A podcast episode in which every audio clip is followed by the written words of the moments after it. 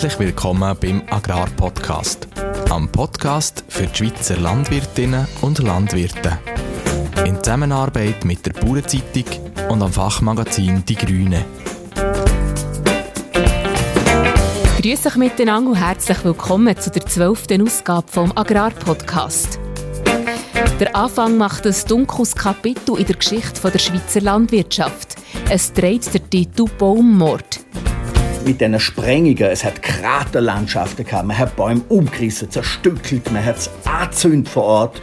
Äh, und äh, mit, mit diesen Sprengungen, der Lärm und alles. Also, da, da, da sind letztendlich viele Leute haben das Wort noch wie Schockwellen. Das sind Schockwellen für die Leute, weil da ist man nicht gewöhnt wir bleiben in der Natur und wechseln die Hostet.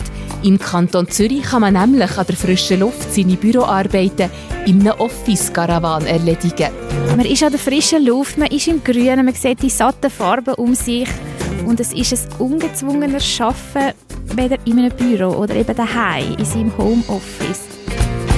Der Chefredakteur der der Adrian Krebs, war im Ausland. In Slowenien hat er gehört, über was in der europäischen Agrarpolitik aktuell diskutiert wird. Nach seiner Rückreise ist er zielstrebig in scharfe Ecken gesteuert. Anstatt der wohlverdienten Erholung hat ihn dort der Vollmer erwartet. Krebs, du kriegst sicher keinen Herzinfarkt vom Arbeiten höchstens eine Ranze von der Schokostängel. Ja genau, darum muss ich alle selber essen, weil deines ist noch grösser wird. Aber ich verstehe schon, warum du keine Schoki brauchst. Wenn ich alle Monate nur einen Kommentar würde schreiben, wie du Pläustler, könnte ich ja von Luftliebe und Hundespaziergängen leben. Der Sebastian Hagenbuch stellt in seiner Kolumne «Plötzlich Bauer» sein Regelwerk rund um das Grüssen auf dem Traktor vor. Sobald sich die Fahrer gegenseitig gut sehen, wird Blickkontakt hergestellt. Der nächste Schritt ist das Winken. Das geht normalerweise so, dass die Hände schön am Steuerrad bleiben, aber der Zeigefinger von der linken Hand leicht angelüpft wird zum Grüßen. Mein Name ist Renat Bachmann und ich begleite euch durch diese Episode. Der Agrarpodcast wird euch präsentiert von den Bauern News, dem Newsletter, wo nach jedem Werk das Wichtigste aus der Landwirtschaft zusammenfasst. Abonnieren könnt ihr die Bauern News direkt auf www.bauernzeitung.ch.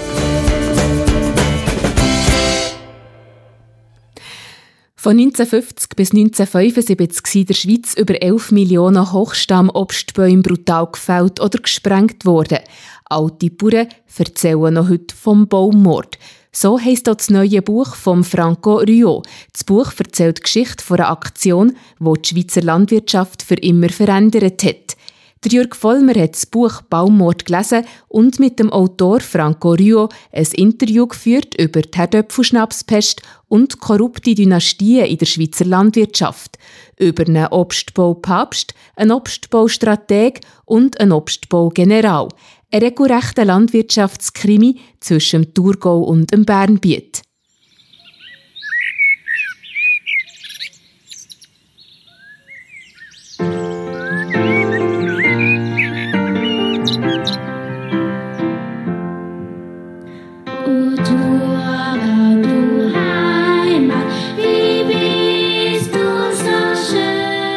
So tönt das Thurgauer Lied. Thurgauer Kinder singen von Obstbäumen, wo in der blühenden Wiese Äpfel und Birnen tragen. Es ist die Hymne von dem Kanton, wo man vor 70 Jahren als Mostindien bezeichnet hat. Ein Kanton mit Obstbaumwäldern bis zum Horizont bis 1950.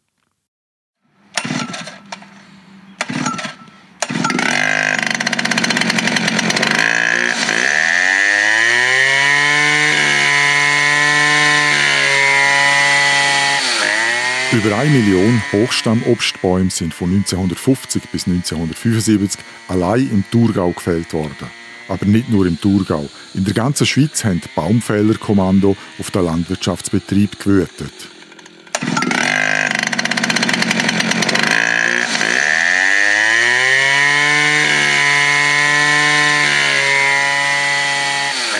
Was ist der Grund für die Baumfellaktion?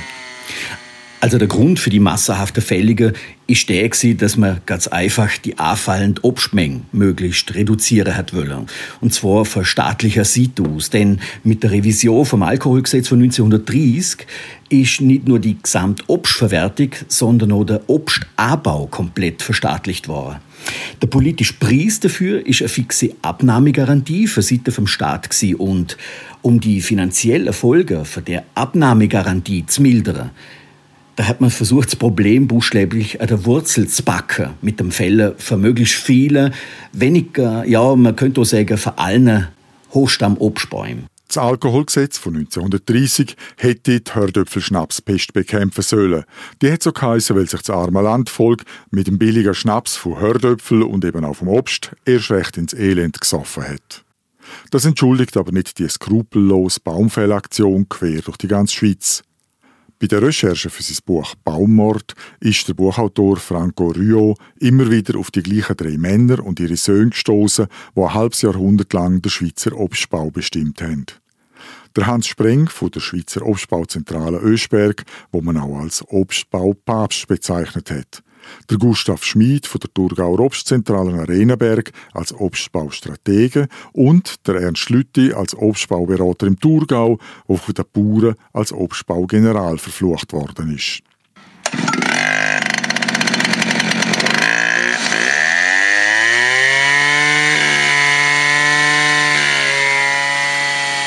Um 11 Millionen Obstbäume zu fällen, braucht es eine generalstabsmäßige Planung und Durchführung. Hat das vielleicht die Schweizer Armee gemacht oder wer hat das durchgeführt? Nein, also äh, für die eidgenössische Alkoholverwaltung sind Vorgaben gekommen da hat geheißen, da, da, da und da will man reduzieren am Baumbestand. Und die haben da zusammen mit der Schweizerischen Obstbauzentrale Ösberg äh, zusammen erarbeitet. Und da hat man natürlich dann äh, ja, zu, zu allen Mitteln gegriffen. Sind, letztendlich sind alle Mittel recht gewesen. Und äh, die Obstbauberater, die haben natürlich dann den erforderlichen Druck eingesetzt. Die haben dann versucht, zuerst in dem ersten Schritt sind die einfach auf dem Hof auftaucht bei den Bauern, haben mal angefangen zu überzeugen, haben gesagt, ja, da ist ja alles nichts, da muss als weg und da bringt ja nichts. Und, äh, und wenn da nicht genützt hat, die Überzeugungen, dann haben sie angefangen, eine andere Seite aufzuführen. Dann haben sie die Bauern beschumpfen und dann haben sie sie auch bedroht und äh, die haben sich aber auf eine Erpressung nicht ja, zurückhalten lassen. Und zwar mittels für die Vergabe vom sogenannten Baumwärterausweis. Da ist ein ganz wichtiger Ausweis gewesen, früher, vor allem in den 50er, 60er Jahren. Jeder, der einen Baumwärterausweis äh, immer wieder äh, beantragt hat, der hat müssen unter Beweis stellen, dass er geschaut hat, dass möglichst viele Bäume gefällt worden sind und auf dem eigenen Hof, auf dem elterlichen Hof, hat er immer müssen unter Beweis stellen, dass dort möglichst viel weniger als gefällt worden ist.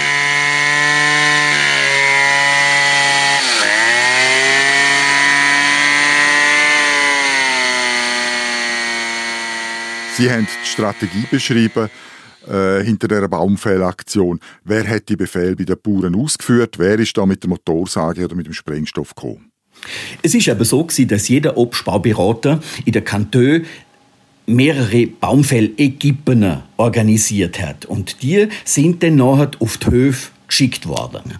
Mir haben ehemalige Aktionsleiter haben mir erzählt, ja, dass sie, dass sie zugegangen wie im Krieg. Also die sind natürlich am Morgen, haben die erstens mal das Schnaps aus den Biergläsern getrunken es ist ein ruhiger Ton Da herrscht jetzt nicht können lieb und nett sein, sondern die haben ganz genau gewusst, da müssen wir einfahren, da müssen wir äh, wirklich drüber fahren über die Leute letztendlich. Und so hat es noch da ausgeschaut. Es hat wie im Krieg ausgeschaut.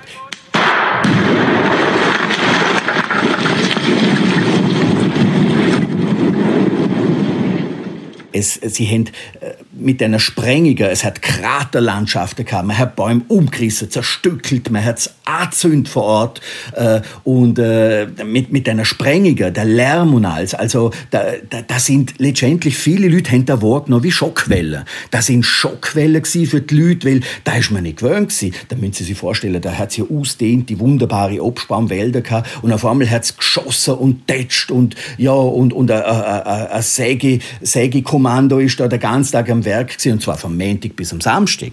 Also es hat nur am Sonntag eine Ruhe gegeben. Und am Sonntag sind dann einmal die Säge schon wieder umgelaufen und haben geschaut, ja, wo können wir denn am Montag weitersägen und wo können wir weitersprengen.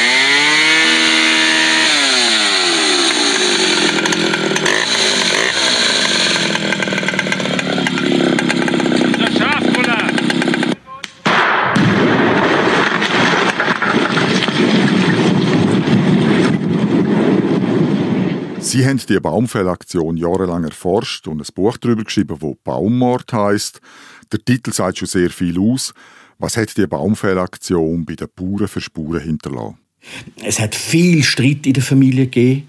Mir haben die Aktionsleiter immer erzählt, wenn sie dann einmal auf den Hof gekommen sind zum Fällen, dann hebt das sich zum Greifen gewesen. Man hat Väter gegen die Zöhe ausgespielt und und äh, Frauen gegen den Mann und, und, und der Streit, wo dahinter lag, da, da kann man sich heute gar nicht mehr vorstellen. Und äh, mir hat einer von diesen Baumsäger hat mir dann gesagt, nach der Fälligen, wo es fertig gsi sagt, da hebt es dann der Vater, wo sich derart verstritt, der hebe mit dem so, der hebt der heb sich dann im Stall aufgehängt, weil der hebe, der, der hebt da nicht vertreibt, der hebe so nicht mehr können, können weiterleben.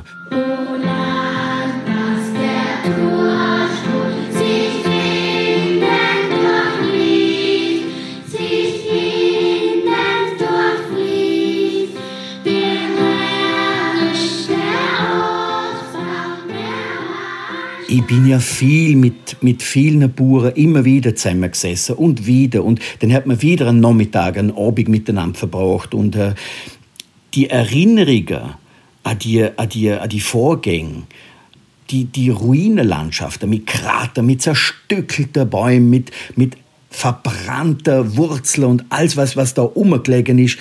Die Landschaft hat sich mitunter auch in der Lüzell äh, reflektiert. Die haben dann auf einmal sich geöffnet mir gegenüber und haben gesagt, dass sie die Verwundungen aus der Zeit auch in sich dreit. Äh, da haben sich den Riss auch gesagt, alte vernarbige Wunder, wo, wo dann auf einmal wieder aufgebrochen sind, durch da, dass man alles äh, noch einmal besprochen hat und alles noch einmal durchgegangen ist.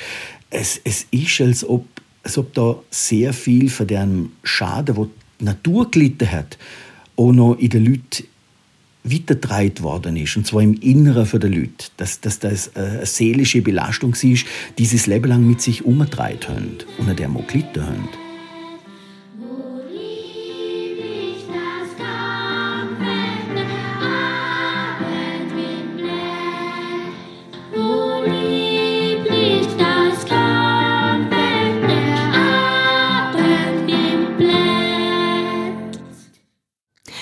Das neue Buch Baummord erscheint rechtzeitig zur heurigen Obsterntesaison in der Schweiz. Es hat 160 Seiten und die lesen sich so spannend wie ein Krimi. Baummord von Franco Rio kann man in jeder Buchhandlung bestellen. Mehr Informationen zum Buch leset ihr auf der Website von unserem Fachmagazin Die Grüne. Der Link dazu tun wir für euch in die Notizen von dieser Episode.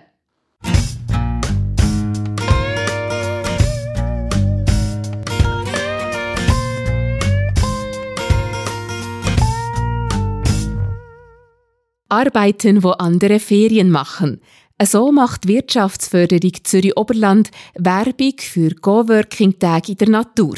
Der fix Büroplatz scheint seit der Corona-Pandemie ein Auslaufmodell zu werden. Geschaffen wird, wenn und wo es gerade passt. Zum Beispiel auf einer Wiese oberhalb von Pfäffikon im Kanton Zürich. Dort war im Juli und August ein türkisfarbiger Anhänger parkiert. Und auch im Oktober wird man ihn noch einmal dort antreffen. Das ist der Office Caravan.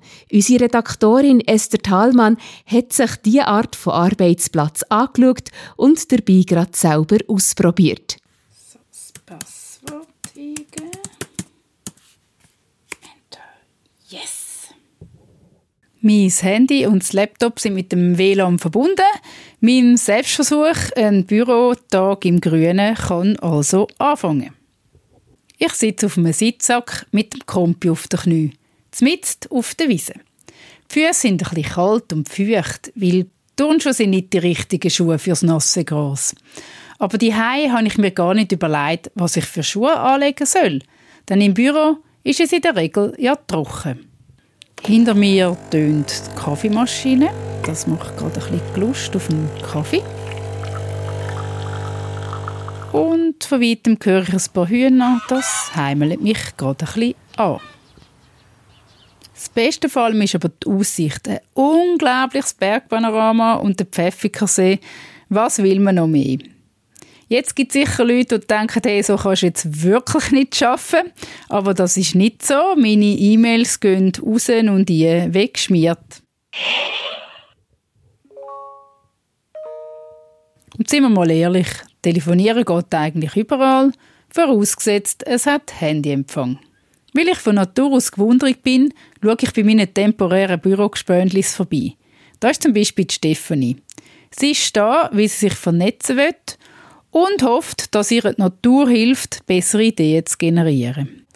Also normalerweise arbeite ich als Selbstständige daheim an meinem Küchentisch oder ab und zu gehe ich auch in einen Kaffee, aber mehrheitlich daheim für mich alleine und darum schätze ich sehr, dass jetzt einen Ort gibt wie der Office Caravan, wo man sich zusammenfinden kann mit anderen Menschen zum Zusammenarbeiten.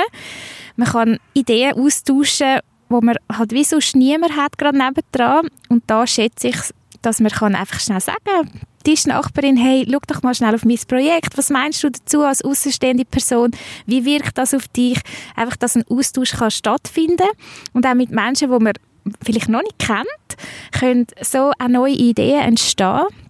Und ich denke gerade, dass man ähm, in der Natur raus ist, hilft einem, um neue Ideen auch freizusetzen. Ich finde, da ist man so geerdet und man ist an der frischen Luft, man ist im Grünen, man sieht die satten Farben um sich und es ist ein ungezwungener Schaffen, weder in einem Büro oder eben daheim in seinem Homeoffice. Ein aus einem anderen Grund ist Regula heute da. Ja, ich bin jetzt hier auf dem Rickhof. Wunderschöne Lage. Bin mal den Office-Caravan inspizieren, angüchseln. Ich finde das so cool, dass der da in seiner schönen Türkisfarbe auf dem Land steht. Und ähm, aus dem Grundgedanken bin ich da auftaucht, weil ich eben selber einen alten Wohnwagen jetzt am Umbauen bin. Und äh, habe die Idee so cool gefunden, weil ich bin so ein bisschen im Liebäugeln, unser Wohnwagen dann mal auf unser eigenes Landwirtschaftsland rauszustellen mit Seesicht. Und würde gerne dort ein gemütliches Kaffee daraus machen, eventuell Waffeln anbieten, unsere äh, Früchte, die es dann hoffentlich mal gibt von unseren Obstbäumen. Oder mal allenfalls eben die Waffeln aus den eigenen Eiern von den Hühnern, die es jetzt aber noch nicht gibt, herzustellen. Ja, mal die Idee sammeln da, das ist auch cool. Nach der Inspektion vom Caravan ist Regula noch ein bisschen mehr begeistert von ihrer Idee, von ihrem eigenen Foodwägeli. Da ist aber noch etwas, was sie sich ein bisschen genauer anschauen will. Das mit der Bewilligung mit Landwirtschaftsland ist schon noch etwas, wo ich mich sicher noch darum tun muss, wo glaube ich nicht ganz so einfach ist. Ich glaube, man darf nicht einfach ein Wägel irgendwo draufstellen und da tue ich mich jetzt einmal erkundigen. Auch vor Ort, oder besser gesagt, auch auf der Wiese, ist der Cincinto Inalborn.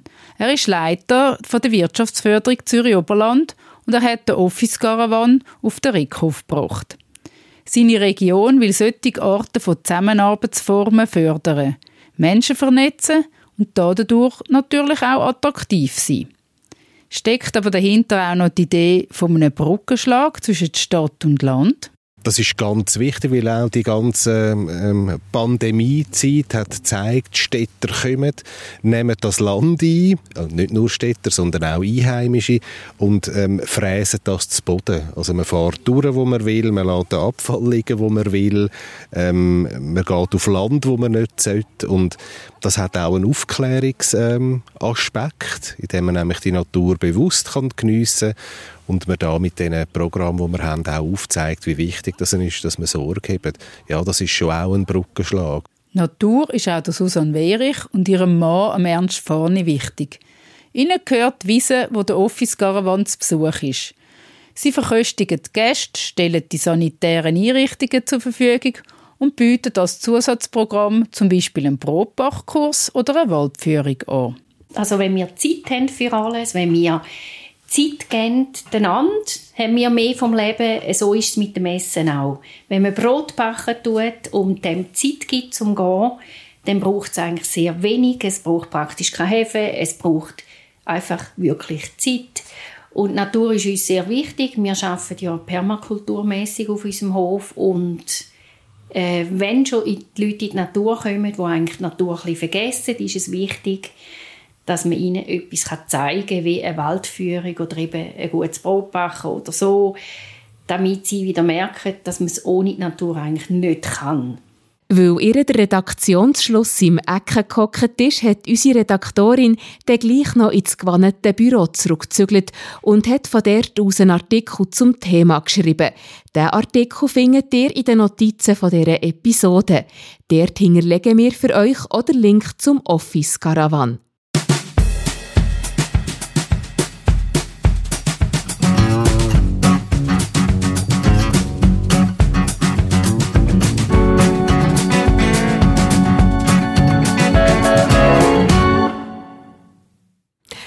Vor kurzem haben sich die EU-Landwirtschaftsminister in Slowenien getroffen. Das kleine Ländchen zwischen Italien, Österreich, Ungarn und Kroatien präsidiert gegenwärtig die EU. Darum trifft sich im zweiten Halbjahr alles, was Brüssel nicht einen Rang und Namen hat, in der Hauptstadt Ljubljana oder irgendwo in der hübschen Landschaft von dem 2 Millionen Einwohnerstaat, wo halb so gross ist wie die Schweiz. Der Bauernzeitung-Chefredakteur Adrian Krebs ist Vorstandsmitglied im Europäischen Agrarjournalistenverband ENAI und darf darum auch mit an die Treffen, obschon wir ja nur Beobachter sind von dieser EU-Agrarpolitik. Trotzdem sei es gäng um interessant, dort zu hören, sagt er. Im Agrarpodcast erzählt er uns auch gerade warum. Wir sind ja kleine Fisch zu Europa und trotzdem hat die EU in der Agrarpolitik immer wieder ein paar Jahre nach uns das Gleiche gemacht. Zum Beispiel die Einführung der Direktzahlungen, der Ausstieg aus der Milchkontingentierung, die staatliche Förderung vom Biolandbau und die allgemeine Ökologisierung. Darum ist es immer spannend zu sehen, was gerade aktuell ist in der EU. Was beschäftigt dich jetzt gerade so? Im Moment geht es vor allem um die Reform der gemeinsamen Agrarpolitik. Die soll eben jetzt grüner und damit nachhaltiger werden. In groben Zügen ist das verabschiedet, aber jetzt geht es noch um Details, wie man das umsetzen in den einzelnen Ländern. Und was sagen die Bauern dazu? Ja, die sind eben noch ziemlich skeptisch. Bei unserem Journalistentreffen mit dem Generalsekretär vom EU-Bauernverband, Pekka Pesonen, hat er gesagt, er macht sich Sorgen. Die EU ist ja der grösste Agrarexporteur weltweit und der Personen hat Angst, dass allfällige Importbeschränkungen, wie zum Beispiel für Palmöl oder Antibiotikafleisch, könnten Gegenmassnahmen auslösen, die näher den EU-Exporteuren würden schaden Darum hat er gesagt, müssen wir sehr zurückhaltend sein mit solchen Massnahmen. Was hat er sonst noch beschäftigt am Ministertreffen in Slowenien? Der EU-Kommissar Wojciechowski, er ist so etwas wie der Oberagrarminister, hat gesagt, man müsse jetzt unbedingt dafür sorgen, dass der Strukturwandel bremst werde. Because we lost a lot of uh, small farms in European Union in last last years.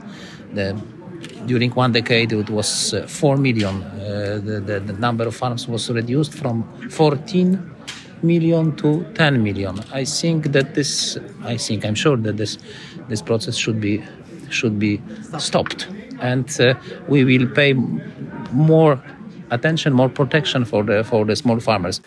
Er sagt, die Zahl der Betriebe in der EU sei die letzten zehn Jahre von 14 auf 10 Millionen gesunken. Da müssen wir jetzt sofort Gegensteuer geben. Da haben die Bauern sicher Freude gehabt, oder? Nein, lustigerweise eben nicht. Am Abend haben wir den Präsidenten der slowenischen Landwirtschaftskammer bei uns gehabt, um die Nacht. Der Roman Zweglic hat gesagt, der Kommissar erzähle ich Kabis. Es brauche in Slowenien dringend mehr Strukturwandel, weil die Betriebe viel zu klein sind und kaum können überleben Im Balkanland gibt es noch knapp 70'000 Betriebe, also etwa 20'000 mehr als in der Schweiz. Die haben im Durchschnitt etwa 7 Hektare und 1600 Euro Direktzahlung im Jahr. Das sind nur das Betteln versucht, sagt der Bauernpräsident. Du bist ja auch ein bisschen auf dem Land in Slowenien.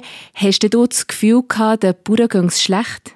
Das ist immer schwierig zu beurteilen, vom Schiff aus bzw. vom Bus aus. Aber mir ist aufgefallen, dass sie probieren, möglichst viel selber zu verarbeiten. Da haben wir ein paar gute Beispiele gesehen. Etwa ein Milchbauer mit 23 Kühen, der die ganze Milch selber verkäset und so den Preis hat können verdoppeln Oder ein anderer, der selber Kürbisse macht und da die Preise abräumt damit. Aber die grosse Mehrheit macht sicher nicht das grosse Geld. Hat es noch weitere Themen gegeben, wo sich die Agrarminister darüber unterhalten ja, das Hauptthema des Gipfels war eigentlich, wie man es schafft, mehr Geld in die ländliche Entwicklung zu bringen, ohne dass man dafür einem Landwirtschaftsbudget Abstriche machen muss. Das hat mich fast ein bisschen an die Schweiz erinnert. Merci Adrian, dann hoffen wir, dass da gleich ein warmer Geldregen über das rurale Europa geht.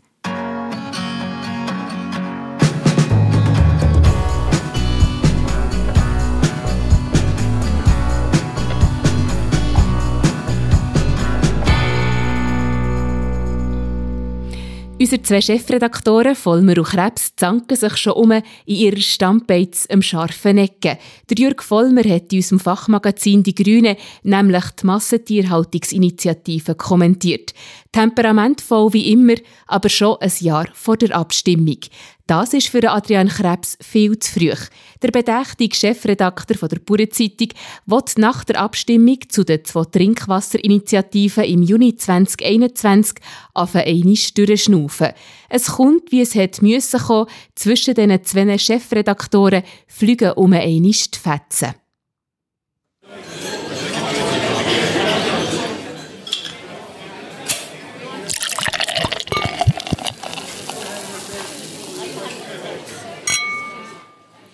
Nein, aber voll, jetzt übertreibst du es wirklich. Du bist ein fertiger Uhrenjufli-Hung. Das kannst du doch nicht machen, du Donnershagel. Ruhig, Krebs, ruhig. Was ist denn in dich gefahren? Nein, jetzt übertreibst du es also wirklich. Ah, jetzt verstehe ich, was dich so verrückt macht. Du hast herausgefunden, dass ich an unserem Redaktionskühlschrank ein Schloss montiert habe, damit du uns nicht alle Schokostängel wegfressest. Ah, deine alten Schokostängel. Jetzt willst du mir die noch einschließen. Weißt du, wieso brauche ich die und du nicht? Ich krampfe wie ein Sidian der lieblang Tag und du hast ja schon ein Schokichöppli bei den Grünen. Krebs, du kriegst sicher keinen Herzinfarkt vom Schaffen.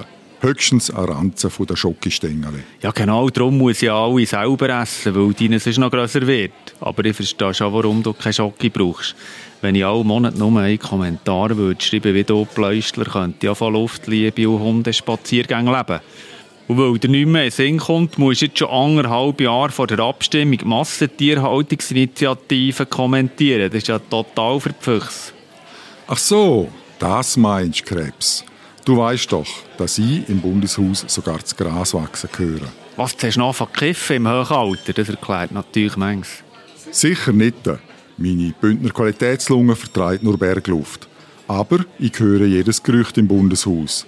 Und das neueste Gerücht sagt, dass wir am 25. September 2022, also in einem Jahr, über die Massentierhaltungsinitiativen abstimmen werden.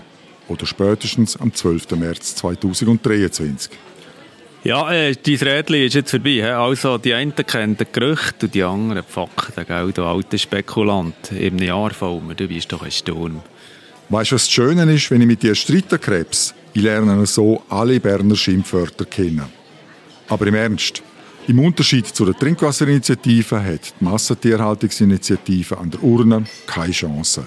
Und der Gegenvorschlag vom Bundesrat ist eine Verschlimmbesserung, die unsere Nutztierhaltung um Jahrzehnte zurückwerfen wird. Also müssen wir schauen, dass nicht nur die Initiative, sondern auch der Gegenvorschlag vom Bundesrat wuchtig abgelehnt werden. Du bist ja richtig heute in Dozierlaune. Zuerst wollen wir ja schauen, ob es da überhaupt einen Gegenvorschlag gibt an der Urne. Gell? Aber das ist ja genau das Problem mit so Turbo-Schreiberlingen wie dir. Im Jahr willst du lieber nicht mehr so genau sehen, was du heuer alles behauptet hast. Nichts ist Krebs. Das hat bei mir alles Strategie. Wir brauchen ein neues Narrativ über die Nutztierhaltung in der Schweiz. Vollmer, dass du nicht Berndeutsch kannst, das wissen wir. Kannst du wenigstens Deutsch? Was zum Teufel ist ein Narrativ? Du meinst wahrscheinlich, der Bundesrat ist ein Narrenschiff. Du bist doch ein Kakalari-Krebs. Ein Narrativ, das ist wie ein Bild, das die Nutztierhaltung erklärt. Ja, ja. Also für mich tönt das eher nach Märlistung. Wobei, das würde ja bei dir auch wieder gut passen, gell?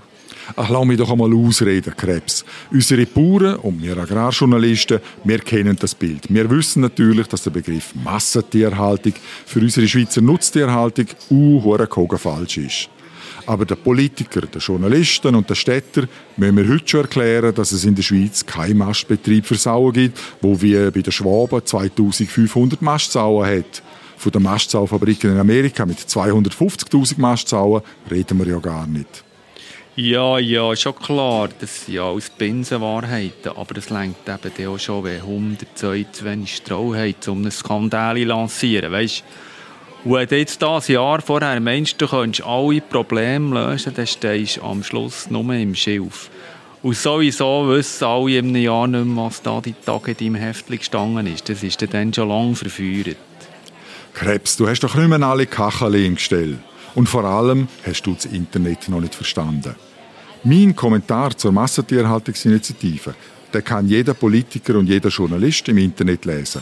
Und auch jeder Veganer, der im Starbucks am Limit geben, auf seinem neuen iPhone nach der Massentierhaltungsinitiative googelt. Das ist das Gegenteil von unserem Redaktionskühlschrank. Möglichst viele Leser sollen unsere Kommentare und Berichte über die Massentierhaltungsinitiative lesen. Du alter Selbstvermarkter. Alpöi erklärt am Veganer die Welt. Aber hey, vielleicht hast du ja recht, im Jahr rechnen wir ab. Das kostet dir aber ein paar Bier, ich sage dir, wenn wir nicht würden wetten. Aber wenn du das Schlösschen am Kühlschrank wieder abnimmst, kommst du mit einer Harasse durch. Das ist eine seelische Grausamkeit, wenn du mir keine Schokostängel mehr gibst. Jö, du Arme. Komm, Krebs, ich spendiere dir ein Bier, damit du deinen Kummer im Alkohol ertränken kannst. Prost! Gesundheit!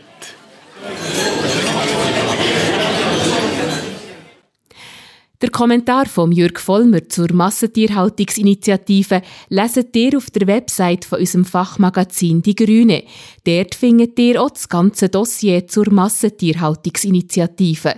Der Link dazu steht in den Notizen von dieser Episode.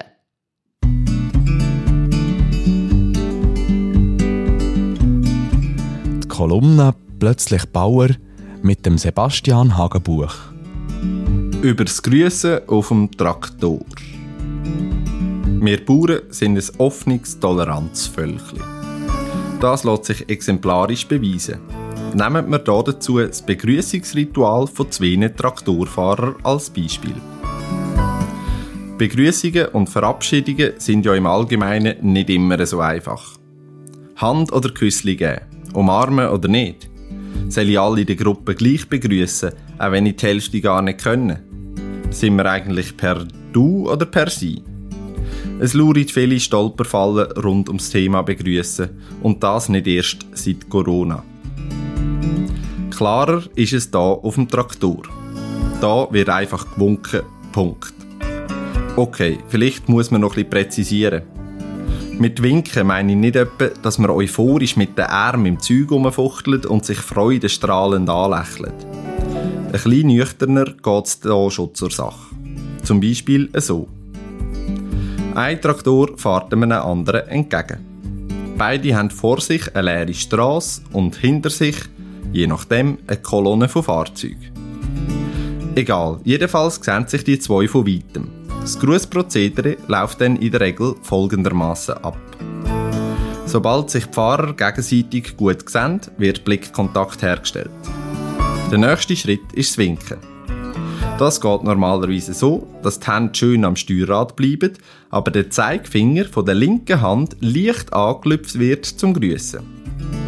Der Gesichtsausdruck der Fahrer ändert sich dabei höchstens minim, bleibt aber meistens neutral bis fokussiert. Ergänzt wird das Grußprozedere mit einem leichten Anheben vom Kinn.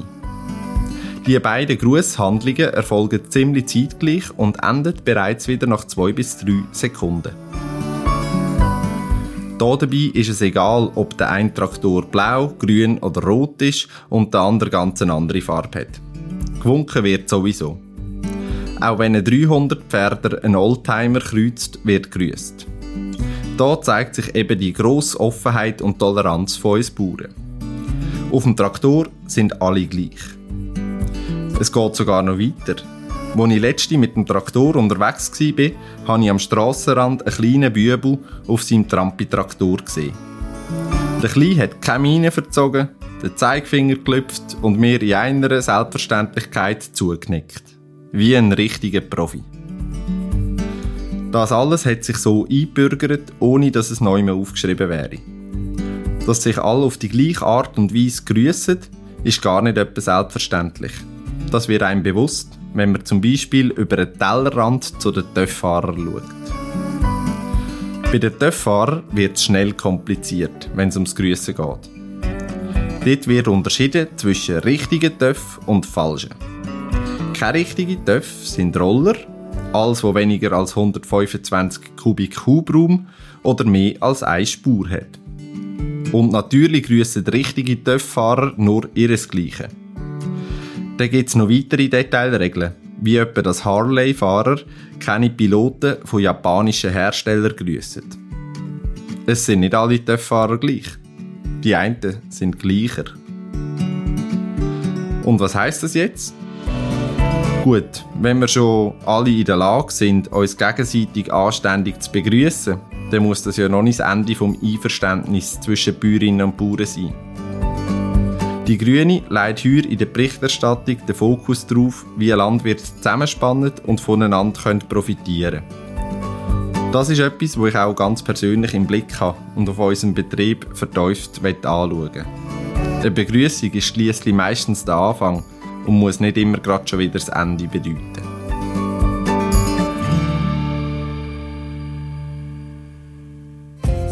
Und jetzt kommen wir zu den Agrarpodcast Kurzmeldungen.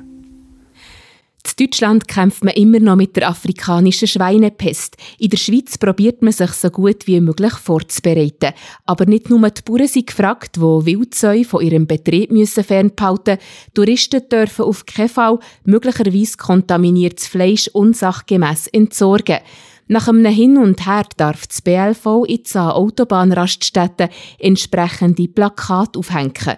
Zuerst hat es beim Bundesamt für Strassen geheissen, das sei Werbung und die will man dort nicht haben.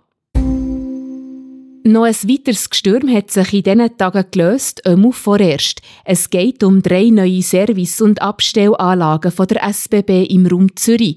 Gegen die geplanten Standorte hat es einen grossen Widerstand gegeben. Unter anderem wären Fruchtfolgeflächen und Naturschutzgebiete betroffen gewesen. Jetzt wird Standortsuche neu gestartet, mit mehr Einbezug der Betroffenen, wie es von den Projektverantwortlichen heisst. Neu starten tut auch der Chambon de la Borne, nämlich seit kurzem mit AOP-Label. Eine AOP-Frucht gibt es mit der Friburger Büschelibirne schon länger. Der Chambon ist aber das erste Fleischerzeugnis mit dieser Auslobung. Wenn alles klappt, gesellt sich zu dem geräucherten Schinken die Wattländer Rohwurst Butfa als AOP-Produkt dazu.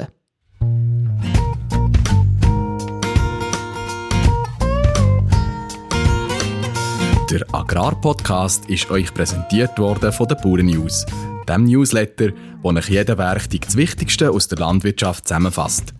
Abonnieren könnt ihr die Bauern News direkt auf www.bauernzeitung.ch. Merci für euer Hineinhören. Das war der Agrarpodcast von Bauernzeitung und am Fachmagazin Die Grüne.